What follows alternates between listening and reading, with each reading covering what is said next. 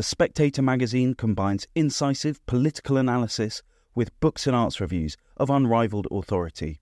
Subscribe today for just £12 and receive a 12 week subscription in print and online, plus a £20 Amazon gift voucher, absolutely free. Go to spectator.co.uk forward slash voucher. Hello and welcome to Coffee House Shots, the Spectator's daily politics podcast. I'm Cindy Yu and I'm joined by Isabel Hardman and Katy Balls. So today is the one year anniversary of Rishi Sunak's premiership, but it's also Prime Minister's Questions. Katy, how did it do? So we had a joke from Rishi Sunak today, which I think it's fair to say drew laughter from across the House, um, in the sense that Keir Starmer was welcoming his two new Labour MPs. Let's see how long they stay there after the next election. But for now, the two Labour MPs who have won those uber once safe Tory seats of Mid Bedfordshire and Tamworth, and who's welcoming them. It's obviously a high point for the Labour Party. And Rishi Sunak said he also welcomed the member for Mid Bedfordshire, and he hoped and actually had some faith that they might actually be more supportive uh, to him than the one that came before, given that was Nadine Dorries. And I think Nadine Dorries is a net negative in terms of support for Rishi Sunak. So just having someone who's not spending all the time trying to bring him down in various ways rather than just through the general election could be an upgrade. Other than that, it was a, largely focused on cost of living. I think that there's always that thing after I think a disappointing result such as the by-elections where it can feel quite doomsday in the days after it and almost I think having the Prime Minister at the dispatch box with his MPs behind him does just bring a bit more of a sense of, you know, when you watch that, obviously we can still call people and get them to say the things that we know being said about Rishi Sunak, but I think it did put on a bit more of a united front after probably a difficult few days for the Prime Minister. Isabel, someone who did come up quite a lot in Prime Minister's questions was uh, Andrew Cooper, who was a Conservative candidate for Tamworth, one of the by elections. And tell us why he features so heavily. Yeah, this was because of some comments he made online, which were unearthed during the by election campaign, where he'd um, said that families who are struggling to feed their children should F off. I think we'll say delicately on this podcast. And that was how Keir Starmer quoted it uh, in the House of Commons, having reassured the Speaker that he wasn't going to say it verbatim. And Keir Starmer formed all of his answers really around this comment uh, by the Tory Tamworth candidate, as he kept referring to Cooper as, and really turned the session back into political knockabout. Last week, Starmer didn't even really ask any questions. He just made statements of Labour's um, position and its support for Israel's right to defend itself. Uh, whereas, because he's had some tensions, which we'll uh, come on to in a minute, over his stance on Israel, he clearly decided that political knockabout was safer and that he hadn't actually really done a big victory lap uh, following those by election results last week. The situation in uh, Israel and Gaza has, has naturally and rightly dominated the news agenda, and uh, Labour were quite quiet actually over, over the weekend, partly because of this, this growing tension within the party. And so this was the moment for, for Starmer to, to, to step in and remind his party that they'd just uh, won two historic victories. I don't think it worked that well. I think the candidate for Tamworth was doing a lot of hard work in that session. And by the time we got to the sixth question, uh, where Starmer had his payoff that it was uh, time for the electorate to uh, repay the compliment on being told to F off. I could see the look on the sort of his colleagues' faces uh, around him on the Labour benches, almost of relief that they weren't going to have to hear the words "the candidate for Tamworth" possibly ever again. And Sunak mocked Starmer for having prepared answers, prepared lines, and uh, for claiming that he hadn't answered a question uh, when he actually had. Now, you could say that Starmer has prepared that allegation with a reasonably good basis, which is that Sunak doesn't really answer the questions, the Prime Minister's questions. So it's a reasonable bet that you can accuse him of not doing so each week. But I think actually, despite the, you know, as Katy says, the difficult few days for the Prime Minister politically, actually the session worked more in his favour than I was expecting it to. which is odd. Mm. And and Katy, as Isabel says, part of that is the, is because Keir Starmer wanted to avoid Israel altogether. Um, this is something that we've been talking about on this podcast for a little bit now, but the situation only seems to be getting worse for the Labour Party. Tell us about the latest developments on people's opposition and criticisms of Keir Starmer's position on Israel Palestine. Yes, as we said on the podcast yesterday, this has been slowly building ever since the LBC interview Keir Starmer gave at Labour conference, in which he was asked about whether you know it, Israel was allowed to defend itself by cutting off water and electricity to Gaza, and he appeared in his answer to suggest yes, that upset lots of figures. I'd say lots in his party lots of Muslim voters, but also some beyond that. And since then, he's been trying to put a lid on it. So you've had the leader's office trying to say, well, he didn't actually mean that. We'll clarify what he meant.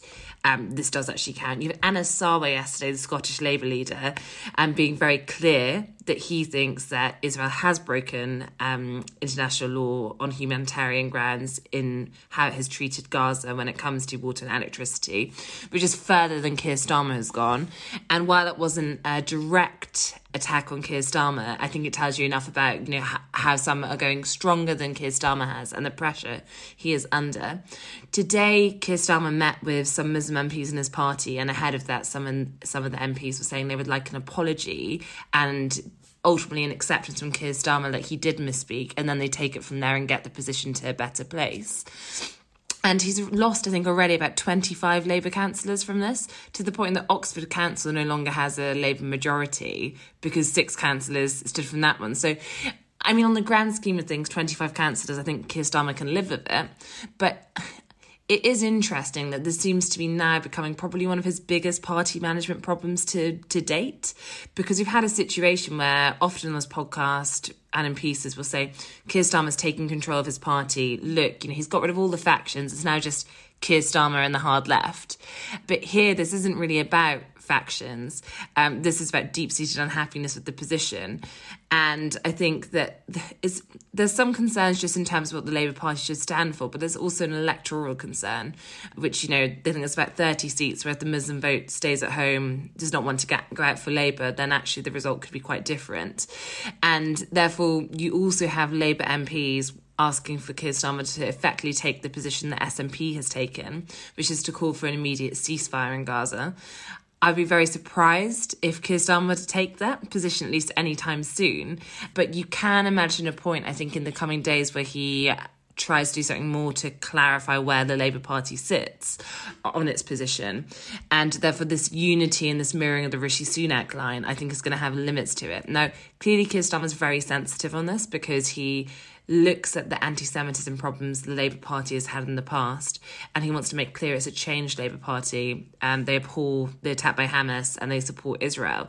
But is now crossed over, I think, through speaking in one way and, I, and perhaps just not thinking when he said something, you know, in an interview, is now become something much beyond that, which is, I, I do think, probably one of his biggest party, hand, party handling problems to date. Isabel, is there any way for Keir Starmer to get out of this, short of the conflict coming to an end, you know, soon? I mean, for Labour, is there any way to triangulate between its Muslim constituency and the fact that it has been accused of anti Semitism in the past? Yeah, this is really difficult, and it's something that even outside of this uh, particular conflict between Israel and Hamas, Labour leaders have struggled with because if you were to look at this in, in an entirely raw arithmetical sense, and certainly Ed Miliband's team did do this on the question of Palestinian statehood.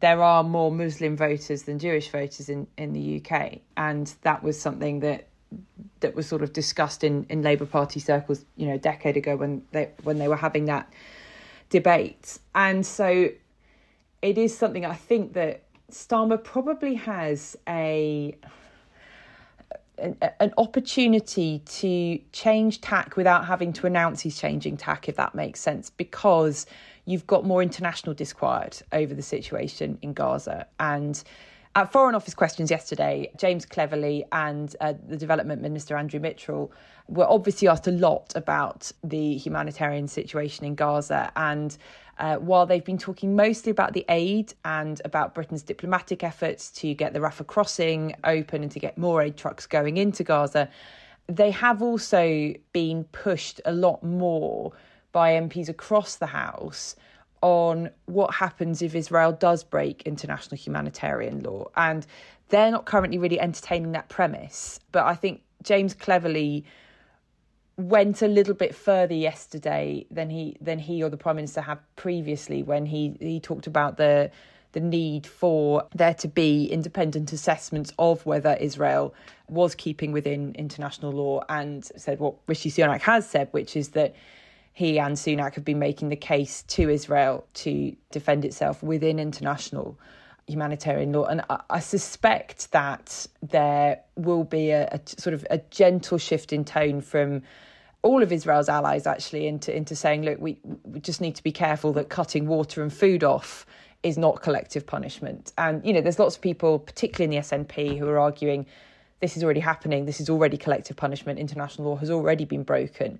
But I, I don't think that that anxiety is is confined to the SNP. I think it's just that governments have been understandably very wary of immediately dunking on Israel uh, when itself has been the victim of a terror attack. And as, as Sunak has, I think, quite effectively actually made the case that, you know, firstly, it's not appropriate to ask Israel to, for a ceasefire when it's still being attacked by rockets but also actually it, it's very difficult to say that Israel's taking all precautions to preserve civilian lives when Hamas are embedding themselves uh, amongst those civilians. But the point about food and water being and electricity um, being cut off to Gaza is a separate one, which I think they've they've dodged thus far. But it, it won't just be Starmer who needs to shift on that. I think.